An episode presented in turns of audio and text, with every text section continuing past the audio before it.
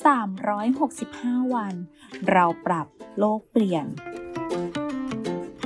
กลุ่มโรงพยาบาลวิชัยเวชเชิญชวนทุกคนคิดจริงทำจริง เรื่องเล็กๆที่ทุกคนทำได้ เพื่อตัวเราและเพื่อโลกของเรา ปลือกกล้วย ปอกกินแล้วอย่าพึ่งทิ้งนะคะ ให้นำเปลือกกล้วยมาใช้เป็นปุ๋ยบำรุงต้นไม้ แค่นำไปวางไว้ตามโคนต้นไม้หลังปอกทานเสร็จ เปลือกกล้วยสามารถย่อยสลายกลายเป็นปุ๋ยให้กับต้นไม้ หรือถ้าอยากทำน้ำหมักไว้ฉีดพ่นบำรุงผักสวนครัว แค่นำเปลือกกล้วยแช่น้ำทิ้งไว้ในขวดโหลที่ปิดสนิทประมาณ 1-2 วัน เมื่อครบกำหนดก็ค่อยกรองเปลือกกล้วยออก และนำน้ำหมักที่ได้ไปฉีดพ่นหรือรดต้นไม้ได้เลยค่ะ แค่เราช่วยกันก็สามารถเปลี่ยนโลกใบนี้ให้ดีขึ้นได้